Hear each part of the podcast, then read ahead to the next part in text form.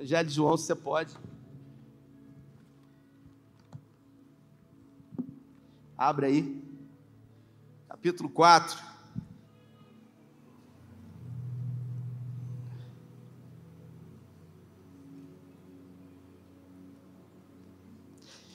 Versículo 43. Diz assim o texto: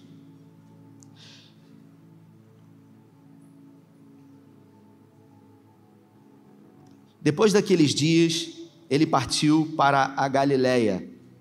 O próprio Jesus tinha afirmado que nenhum profeta tem honra em sua própria terra. Quando chegou a Galiléia, os galileus deram-lhe boas-vindas. Eles tinham visto tudo o que ele, ele fizera em Jerusalém, por ocasião da festa da Páscoa, pois também haviam estado lá. Mais uma vez ele visitou Canaã da Galiléia onde tinha transformado água em vinho. E havia ali um oficial do rei, cujo filho estava doente em Cafarnaum.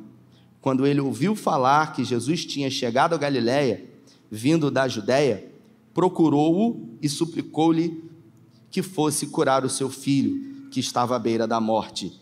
Jesus lhe disse: Se vocês não virem os sinais e maravilhas, nunca crerão o oficial do rei disse: Senhor, vem antes que o meu filho morra. Jesus respondeu: Vá para casa, o seu filho continuará vivo. O homem confirmou a palavra de Jesus e partiu. Estando ele ainda a caminho, seus servos vieram ao seu encontro com notícias de que o menino estava vivo. Quando perguntou a que horas o seu filho tinha melhorado, eles o disseram: A febre o deixou ontem, a uma hora da tarde. Então o pai constatou que aquela hora, exatamente a hora em que Jesus lhe dissera: O seu filho continuará vivo.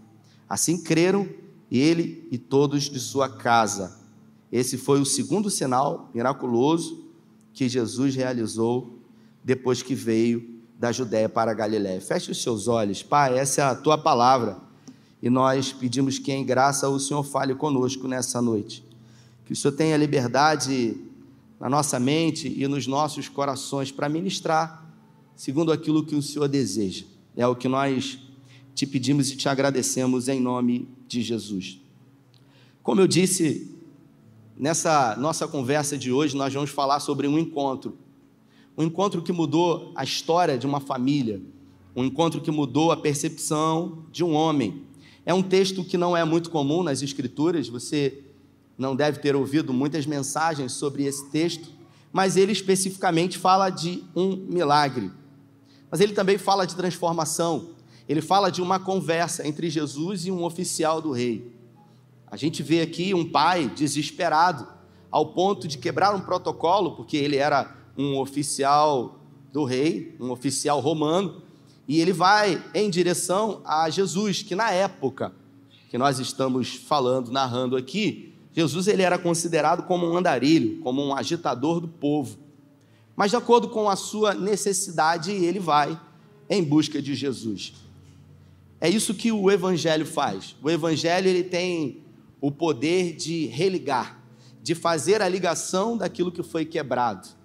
Em Gênesis, no início da Bíblia, é o primeiro livro da Bíblia, você vai ver que depois da queda de Adão, Deus faz uma promessa dizendo que iria religar aquilo que foi quebrado por causa do pecado de Adão.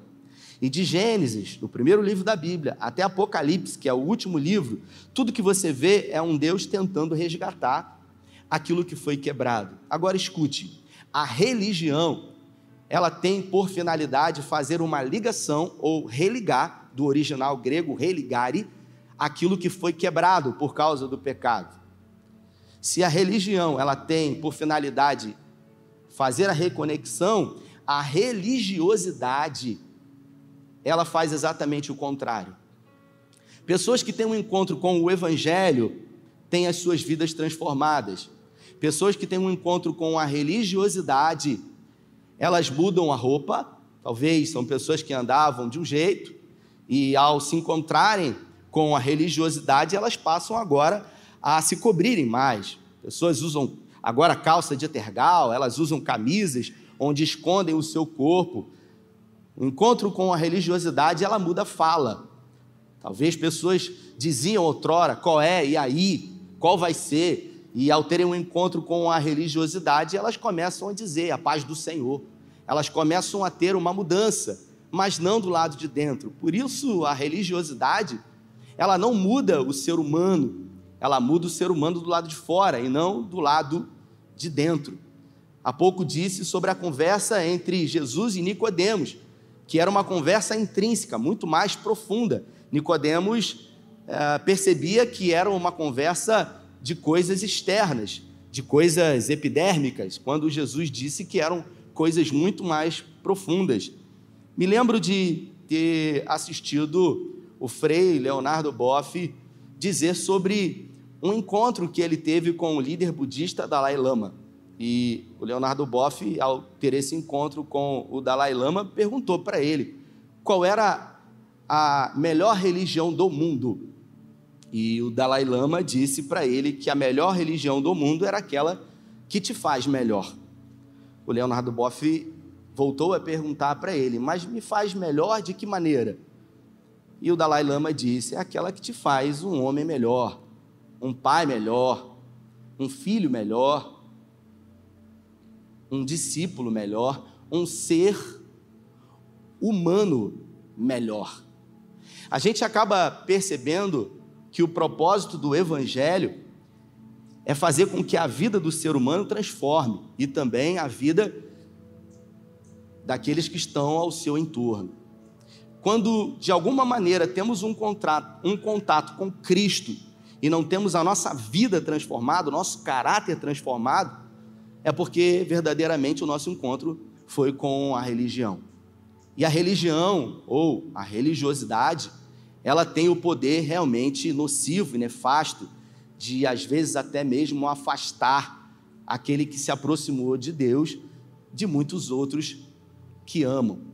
Então, aqui nesse encontro, nós percebemos que esse oficial ele se encontrava desesperado. Ele tinha uma grande necessidade. Era um homem importante, ele era um homem influente, ele era um homem muito ocupado, ele ocupava uma posição de muita confiança. E com isso exigia dele o quê? Exigia dele uh, muita disciplina e também muito comprometimento. Quando nós somos comissionados para muitas responsabilidades, essas responsabilidades vão exigir de nós também muitas renúncias. E Jesus, quando é procurado por esse homem, esse homem ele se encontra desesperado, e na fala dele, obviamente, ele revela isso. Jesus diz para eles: se vocês não virem milagres, vocês não vão acreditar. E se você observar o Evangelho de João, ele não usa a termologia milagres, ele usa a termologia sinais. Porque todo sinal, ele aponta para uma direção. Todo milagre que Jesus fez não foi propriamente para curar somente alguém. Quando Jesus ele começou a realizar milagres, a finalidade principal de realizar os milagres era apontar para quem ele era, para a sua divindade, que ele realmente era o filho de Deus. Se a gente observar, esse foi o segundo milagre que Jesus fez. O primeiro milagre que Jesus fez, ainda nesse capítulo, foi quando ele chegou num casamento em Caná da Galileia, e era um casamento judeu. E para você entender, por isso que Jesus ele, ele quebra esse protocolo religioso. Os religiosos da época eles ficavam assustados é, com a forma como Jesus se relacionava e com a forma como ele apresentava não um novo evangelho, mas o único evangelho de Jesus Cristo. Ele chega num casamento, a sua mãe é convidada, alguns dos seus discípulos, e um casamento judaico ele tem sete dias de duração. Então você imagina um noivo, quando ele vai se casar com alguém, ele judaico, ele tem que comprar, ele tem que pagar ao sogro um dote, né, para ele levar a filha do camarada, e ele ainda tem que promover uma festa de sete dias, regado a muita comida e muita bebida. O texto diz que já haviam passado alguns dias, Flávio, no casamento. E de repente Jesus chegou no casamento, eu acredito que já estava no terceiro, no quarto dia, E estava todo mundo bebendo e comendo. Irmãos, vamos imaginar comigo um casamento de sete dias que está no terceiro ou no quarto dia, regado a comida e bebida. O pessoal já estava todo mundo mamado mesmo, estava todo mundo bêbado. E aí, de repente, Jesus chega e ele fica sabendo que acabou o vinho, acabou aquilo que a Bíblia, né, aquilo que representa na Bíblia a alegria. O vinho, ele proporciona alegria, afinal, quando as pessoas bebem, elas tendem a estar mais alegres. Então estava todo mundo bêbado. E de repente, Maria chega para Jesus e fala para ele: Olha, acabou o vinho, o pessoal está sem alegria. E Jesus fala: Eu não posso me revelar agora. Não é chegada a minha hora, eu não estou pronto ainda, não é o momento. E aí ela chama os serviçais lá, provavelmente a equipe do buffet, e, e fala o seguinte para eles: Olha, fazei tudo quanto ele disser. E aí os camaradas chegam para Jesus e falam: Olha, o que, que tem que fazer? porque a sua mãe disse para fazer tudo que você disser. Aí ele pega e fala o seguinte: vamos encher essas talhas aí com água. E ele transforma aquilo que é essencial, que é a água, naquilo que é supérfluo, que é o vinho. Olha o primeiro milagre de Jesus, contrariando nos dias até mesmo de hoje, uma ordem natural, segundo aquilo que a gente entende que deveria ser feito por ele. Peraí, mas Jesus deu mais bebida para a turma ainda, encher mais ainda a cara. Só que, se a gente observar a ótica desse milagre, Jesus não queria que o pessoal bebesse mais. Quando Jesus foi solicitado sobre a falta do vinho, o que realmente ele fez foi livrar um homem, o noivo, de uma grande humilhação.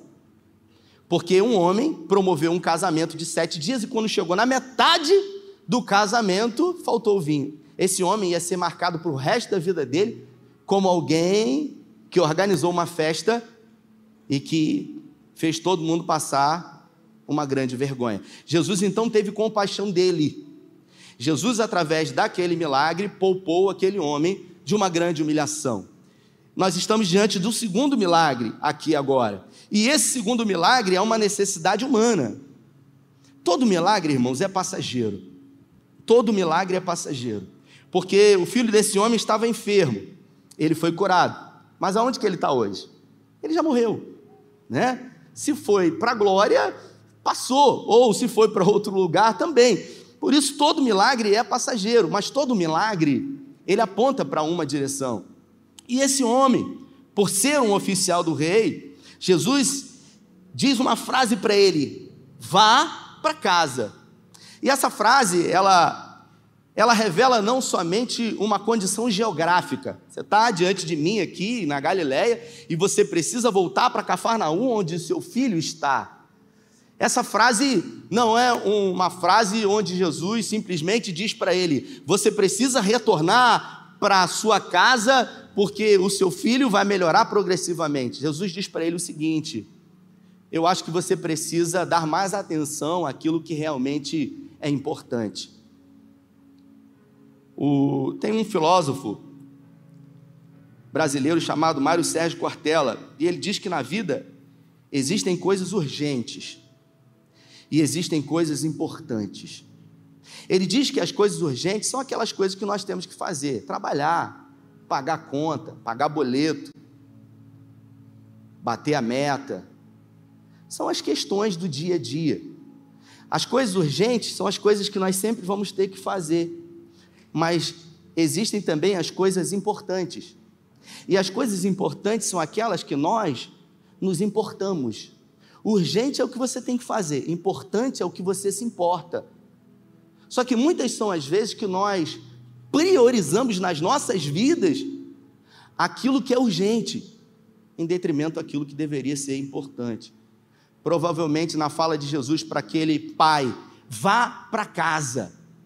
Ele disse para ele: através da doença do teu filho, você teve a oportunidade de entender o que realmente importa na sua vida, o que realmente é importante para você. Porque de que adianta você trabalhar como oficial do rei a sua vida inteira, para você dar uma condição de vida melhor para o seu filho, e agora o seu filho está numa iminente morte, e você nada poder fazer por ele. Porque, irmãos, no limite da vida, no limite da vida, nada que é urgente vai fazer sentido. Ninguém que está num leito de morte, e eu, por ofício, já tive a oportunidade de estar diante de pessoas que estavam no último momento da vida. Ninguém nunca que eu visitei para orar num hospital, numa UTI, ou em vários lugares que eu fui, ninguém nunca disse para mim: queria tanto comprar uma casa nova, queria tanto viajar, queria tanto.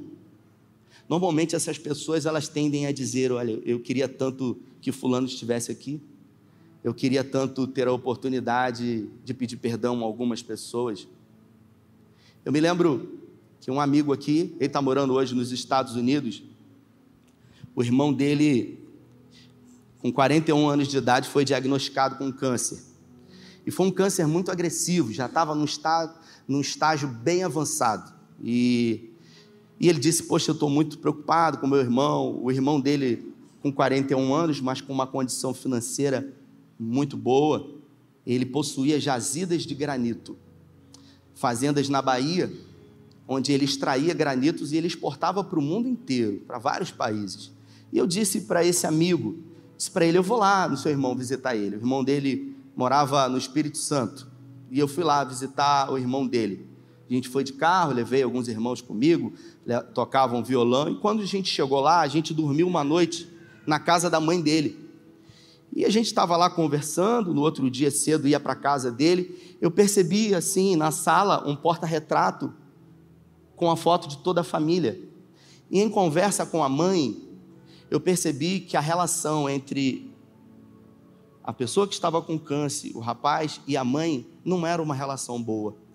Havia alguma coisa que eu não sabia o que, sabe? Uma ruptura. E eu não perguntei, obviamente, não sou curioso, mas eu percebi que tinha alguma coisa estranha. No outro dia a gente chegou na casa dele, do Rodrigo, e uma casa linda, sabe? Um palácio. E a gente entrou, ele muito debilitado, estava é, já com uma bengalinha, um jovem de 41 anos. E a gente sentou, é, e eu comecei a conversar. A mãe estava lá, a mãe estava assim muito introspectiva e eu sem saber o que havia acontecido, simplesmente reunido ali na sala, eu coloquei ele de frente para a mãe dele e eu falei para ele o seguinte: Rodrigo, Jesus pode curar você aqui agora. Posso orar? Pode curar. Agora, eu não tenho poder para isso. E eu também não tenho controle sobre o poder dele. Então, é ele que faz quando ele quer. E nem sempre quando eu oro, ele faz. Então, é ele. Ele é que é soberano. Assim como eu posso orar por você e pode não acontecer nada. Mas eu tenho uma pergunta para você, Rodrigo. Ele disse para mim, pastor, eu fui em vários hospitais do Brasil, fora do país. Ele tinha, estava se tratando no Sírio-Libanês e ele disse para os médicos do Ciro, olha, dinheiro não é problema. Ele disse isso, inclusive para mim no dia. Eu falei, dinheiro não resolve tudo na vida. Dinheiro compra algumas coisas, mas dinheiro não compra as coisas que são essenciais. Dinheiro pode comprar um colchão, mas não compra o sono. Talvez um comprimido compre o seu sono, mas não um sono reparador. Por isso que dinheiro não é tudo, é muito importante. Me dirigindo a ele, eu falei: Rodrigo, Jesus pode curar, mas se ele não curar, ele continua sendo Deus e a gente continua vivendo. Aí eu disse para ele: se você morrer hoje, você morreu hoje, Rodrigo. Existe alguma coisa que você gostaria de dizer para sua mãe? A mãe começou a chorar copiosamente. Ele também começou a chorar e ele tentava falar e não conseguia. A mãe agarrou no pescoço dele e falou: Não precisa, não precisa. E foi aquela cena, sabe, muito comovente. O irmão também chorando. E eu disse para ela, dona Marilu, ele quer falar, ele vai falar, a gente está com todo o tempo do mundo aqui, sabe? E tinha um bolo aqui na garganta dele, uma coisa que, que carcomia ele e ele não conseguia. E ele olhava para a mãe, ele abaixava a cabeça, ele chorava. E eu falei, Rodrigo, você tem todo o tempo do mundo, e se você não quiser falar, também não tem problema. Ele falou, eu quero falar. Até que com muita dificuldade, depois de um longo período de tempo, com muito choro, ele disse: Me perdoe. Ele começou a abrir o coração naquela manhã e ele começou a pedir perdão à mãe por mágoas antigas que haviam sido produzidas e haviam afastado os dois durante muito tempo. Alguns estudos, a psicologia também, tem alguns estudos científicos, a medicina atesta hoje que algumas doenças hoje é, no corpo, no soma, estão diretamente ligadas a questões emocionais, são as chamadas doenças psicossomáticas. Não estou dizendo que o Rodrigo cometeu câncer por causa da falta de perdão, eu estou dizendo que problemas hoje nas nossas emoções, elas afetam diretamente o nosso corpo, o nosso soma. Naquela manhã nós tivemos um, um grande milagre. O Rodrigo ele não foi curado, ele já faleceu. Mas o maior milagre que aconteceu foi a restauração de uma relação entre filho e mãe, mãe e filho, que havia sido interrompida durante muitos anos. Mas isso só foi possível no limite da vida. E o limite da vida ele é muito pequeno às vezes, para que a gente possa, sabe, ter a oportunidade de corrigir os erros do passado, de falar aquilo que poderia dizer. Por que, que a gente tem tanta dificuldade, Jefferson, de dizer que ama? Por que, que eu olho o Tito e eu falo o dia inteiro para ele que eu amo? E eu vejo pais com os seus filhos maiores, que amam demais os filhos e que são capazes de fazer qualquer coisa por eles, mas que quando encontram os seus filhos não têm coragem de dizer: Filho, eu te amo. Porque quando é pequeno a gente tem esse desprendimento, tanto da parte dos pais e principalmente da parte dos filhos. O Tito às vezes ele sai e fala: Papai, aí eu, oi meu filho, te amo. Porque ele reproduz aquilo que ele escuta. E depois que a gente cresce, parece que a gente fica bobo. Parece que a gente deixa de, de realmente se preocupar com as coisas que são importantes e essenciais nas nossas vidas. A gente vê aqui um homem desesperado, um homem que vai até Jesus com questões importantes, mas talvez que muitas foram as vezes na sua vida em que ele priorizou aquilo que era urgente. Quantas foram as vezes que ele deixou de estar com o filho por causa do trabalho? Eu tive um pastor que ele dizia o seguinte: casa, comida, roupa lavada.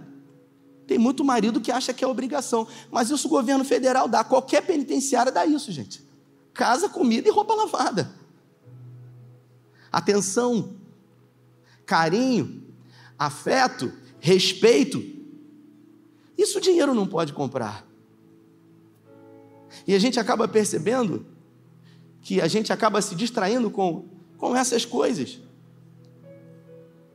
A gente observa que a maioria das pessoas que não tiveram nada na vida e conseguiram vencer de alguma maneira, elas querem dar para os filhos aquilo que elas não tiveram. Não, é, olha, minha vida foi muito difícil, eu quero dar para ele o que eu nunca tive, mas você só é o que você é pelo caminho que você trilhou.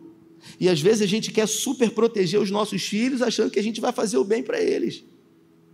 Tem um, tem um ditado judaico que diz que homens fortes fazem tempos fáceis. Tempos fáceis criam homens fracos. E homens fracos criam tempos fortes. A gente acaba percebendo que na vida, irmãos, o que realmente importa é o que o dinheiro não pode comprar. A gente vive a vida inteira correndo atrás de coisas que vão produzir segurança, porque a gente sempre quer ter o controle, mas a gente não tem o controle. Porque dependendo do tipo de doença que bater a nossa porta, como bateu na vida do Rodrigo, que tinha muito dinheiro, ele era acionista em empresas petrolíficas. Ele tinha muito dinheiro. Mas o dinheiro não salvou, ele morreu com 41 anos. Porque, sabe, nós não temos o controle de tudo, mas nós temos a responsabilidade de, de colocar cada coisa no seu devido lugar, porque nós só temos uma vida, não temos duas. Eu gosto muito, sabe, é, da ideia de que a gente poderia viver aqui e depois ter uma oportunidade de evoluir. Algumas religiões pregam sobre isso uma segunda chance, uma segunda oportunidade. Mas existe um livro na Bíblia que não tem um autor definido, chamado Hebreus, que fala o seguinte: ao homem está determinado uma só morte. E depois disso segue-se o juízo final. Ou seja, você só tem uma morte, uma vida. Então, o que, que a gente está fazendo com a nossa vida? Nós estamos invertendo os valores, priorizando aquilo que é importante a despeito daquilo que é urgente. Eu falei um dia de domingo aqui, tenho viajado bastante, tenho ministrado em algumas igrejas, e toda vez que eu vou para algum lugar, eu compro um presente para o Tito, sabe? Dez anos esperando ter um filho, pô. então é aquela coisa, estou na rua, lembro dele a todo momento, aí eu compro um presente. Só que todas as vezes que eu chego em casa, eu deixo o presente no carro. Primeiro eu entro, falo com ele, pego ele no colo, dou beijo nele, abraço ele, e aí depois que ele me vê e se relaciona comigo, eu vou lá no carro e aí falo para ele: Papai trouxe um presente para você. Você imagina toda vez que eu chego em casa, entro com um presente debaixo do braço e falo: Filho, papai trouxe um presente para você. Filho, papai trouxe um presente para você. Por quê? Porque eu amo. Em algum momento ele não vai nem querer saber mais de mim, ele vai falar: Cadê o presente? quando na verdade tudo o que ele precisa não é do presente, e sim da presença. Porque é a presença. Então escute, nós somos o que somos pelo caminho que trilhamos. Você é o que é pelas lutas, pelas crises, pelas dificuldades que você passou, venceu, perdeu, porque ninguém ganha sempre, ninguém ganha um tempo inteiro. A nossa vida não é como as novelas da Globo, nem como os filmes hollywoodianos. Nem sempre a gente tem um final feliz. Não é assim. Nem sempre, quando a gente ora, Deus responde, mas isso não quer dizer que Ele não está no controle. Deus está no controle mesmo quando a situação sai do nosso controle. Nós não temos o controle sobre tudo e nunca teremos, mas nós temos o controle sobre algumas coisas. E a principal delas é colocar as coisas no devido lugar. Por isso que para mim, nesse encontro aqui, o maior milagre foi a restauração familiar, porque Jesus disse para ele: "Vá para casa". Assim quando quando Jesus teve um encontro com um endemoniado, intitulado como Gadareno, que ele foi do outro lado do mar da Galiléia, uma cidade chamada Decápolis, que eram dez cidades. O cara ele tinha uma legião de demônios e ele quebrava tudo, ele vivia revirando os sepulcros. Jesus foi lá, repreendeu os demônios, os demônios foram embora, e a Bíblia fala que quando Jesus foi embora, aquele homem que antes estava atormentado por demônios, ele quis seguir Jesus. Aí ele entrou dentro do barco onde Jesus estava. Eu quero ser um discípulo seu. Aí Jesus, vai não. Aí ele falou: Como assim que eu não posso te seguir? Porque todo mundo te segue. Aí Jesus virou para ele e falou assim: Não, não, você precisa ir para casa porque tem muitas relações que precisam ser reconstruídas pelo que aconteceu na sua vida. Você precisa voltar a construir os laços com o seu pai, com a sua mãe, com a sua esposa, talvez, se você tem, com os seus filhos. E é exatamente esse milagre que aconteceu aqui na vida.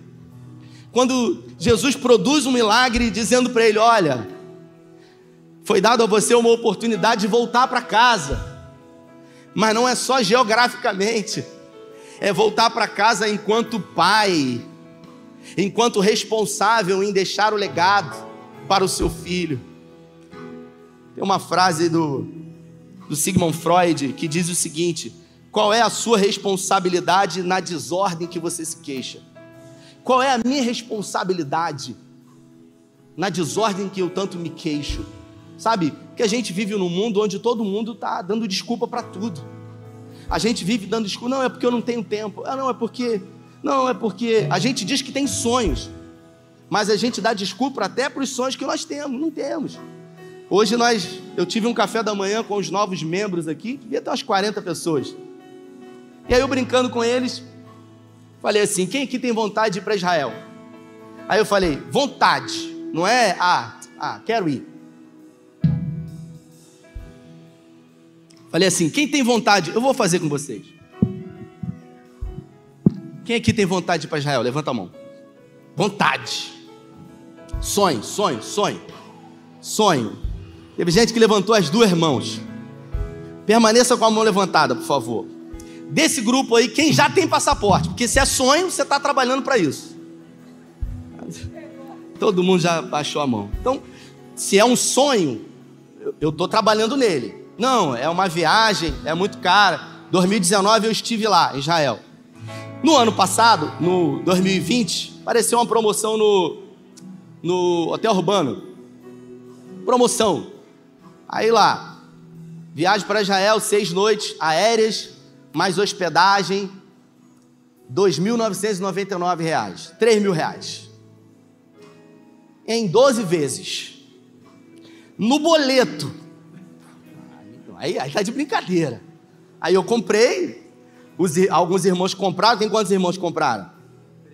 13 pessoas compraram. Aí o pessoal fez festa, pô, começou a pagar, fizeram um grupo, começaram a falar, a gente já viu o guia. Ih, vai ser incrível, vai ser extraordinário. E aí, passamos a, a, as datas, foi em janeiro que a gente passou as datas. Passamos as datas pro hotel urbano, e aí demora, demora, demora. Aí teve um pessoal do grupo que falou: Ó, tá demorando muito. Aí teve um que falou: Vou vender a minha, não quero, quero o dinheiro de volta. Aí semana passada Teve um que falou: Não, eu não quero mais meu dinheiro, que você não vai sair, não sei o quê. Aí quando foi ontem, eles já emitiram a passagem, já mandaram o número do voo. Aí aqueles que desistiram, que não aguentaram esperar, que sofreram as pressões, não, eu já paguei, eu quero de volta. Quando é sonho, é sonho. Então, a gente dá desculpa para tudo na vida, mas no final, vovó me dizia isso. Vovó me dizia isso, meu filho, quem não faz sempre vai dar desculpa. No final, ou a gente vai contar, ou a gente vai dar testemunho, ou a gente vai contar história, ou a gente vai dar desculpa. A gente vai dizer, não, é porque. Não, é porque. Não sabe, a relação. Outro dia, eu estava conversando com uma pessoa e eu disse isso para ele: olha, você tem uma relação incrível com os seus filhos, e existem pessoas que dariam tudo que tem financeiramente para ter a relação que você tem com os filhos. Por ofício eu tenho visto pessoas que são muito pobres, são tão pobres que a única coisa que elas têm na vida é dinheiro. E o dinheiro ele proporciona conforto, ele traz segurança. Eu não estou pregando aqui uma vida franciscana, mas o lugar do dinheiro é aqui, ó. É no bolso ou dentro da bolsa. Quando esse dinheiro ele deixa de estar tá aqui para estar tá aqui ou para estar tá aqui, a nossa vida acabou. A nossa prioridade é ter segurança. Então a gente trabalha para ter uma vida mais segura. E a gente não tem segurança de nada, porque a gente não sabe o dia de amanhã. A gente não sabe, sabe, o porvir. Deus é que está no controle. Então a gente tem que viver todos os dias como se fosse o último, amando, perdoando, sabe, sendo na vida do outro, porque no limite da vida, quando a gente está entre a vida e a morte, somente as coisas importantes elas vão realmente fazer sentido para nós. Se coloque de pé, em nome de Jesus. Sabe, às vezes encontros, encontros, encontros informais como esse de hoje, nos fazem mudar de direção, nos fazem buscar aquilo que realmente é importante aquilo que é e deve ser prioridade nas nossas vidas. A palavra de ordem hoje de Jesus para nós é: vá para casa, volte para casa, volte para os seus, priorize aquilo que realmente é importante. Eu vou repetir pela terceira vez, porque no limite da vida, tudo o que é urgente não faz o menor sentido. O que realmente importa é aquilo que significa algo para nós. Eu, nesses anos todos, desde 2012 que fui ordenado a pastor, por ofício faço muitos velórios. Lido com a morte praticamente semanalmente. E muitas são as vezes que diante de um velório de alguém eu vejo sempre muito choro, muita angústia e também muito remorso. Muitas pessoas que gostariam de dizer eu te amo, que gostariam de dizer obrigado, que gostariam de dizer eu me importo com você, eu sou grato pelo que você fez por mim, e não tiveram a oportunidade ou não priorizaram aquilo que era importante. Então, nessa noite, Jesus nos dá a oportunidade de fazer uma, uma mudança de rota. uma oportunidade de corrigir, talvez, aquilo que para nós hoje faz sentido. Se fez sentido para você, assim como fez sentido para mim, que nessa noite nós possamos dar um olhar para aquilo que realmente é importante para nós. Se você está com a sua família aí agora, queria que você se abraçasse com ela. Eu vou orar para que Deus libere uma graça sobre as nossas vidas e nos dê a oportunidade no tempo em que teremos aqui na terra de realmente ser na vida um dos outros. Pai, muito obrigado por essa noite, pelo privilégio de estarmos aqui reunidos. Obrigado pelas canções que foram entoadas, pelas orações que foram feitas, pela palavra que é poderosa e que muda a nossa vida, porque a tua palavra é que muda. O evangelho, ele é poderoso. A religiosidade muda o homem do lado de fora, mas a tua palavra muda do lado de dentro, muda o caráter, muda os comportamentos, muda a atitude, nos faz dar prioridade àquilo que realmente é importante. Obrigado por nos trazer hoje uma concepção nova, uma nova visão sobre aquilo que devemos dar atenção, que possamos amar e ser amados, que possamos perdoar, assim como na oração do Pai Nosso e também, em consequência, ser perdoados. Que tenhamos a oportunidade de, de corrigir rotas das nossas vidas e que ao final da nossa caminhada de fé existencial possamos olhar para trás e dizer que valeu a pena. Valeu a pena perdoar, valeu a pena abrir mão de razão, valeu a pena ser menos orgulhoso, valeu a pena valeu a pena fazer tudo o que fizemos em teu nome guarda a nossa casa, os nossos filhos, repreenda toda a fúria do inferno sobre nós. Num tempo tão difícil, tão competitivo, que o Senhor nos dê as oportunidades de vencermos no teu nome. Em cada dificuldade que o Senhor se revele, manifestando para nós um milagre. O milagre de uma oportunidade de fazer algo diferente, o milagre de corrigir aquilo que foi feito de errado, um milagre de ter a oportunidade de viver uma vida triunfante na terra, priorizando aquilo que realmente é importante. Oramos pedindo que essa semana que começa hoje e também para esse mês que inicia essa semana nova, o mês de junho, que seja um mês de portas abertas, que seja um mês da bênção do Senhor, que onde quer que haja uma necessidade no mês de junho, que o milagre ele sempre seja maior, que o Senhor possa nos abençoar, nos guardar e nos livrar. Essa é a nossa oração. Agradecidos em nome do Pai, em nome do Filho e em nome do Espírito Santo. E se você crê, diga amém. Dê a melhor salva de palmas a Ele. Deus abençoe você. Valeu.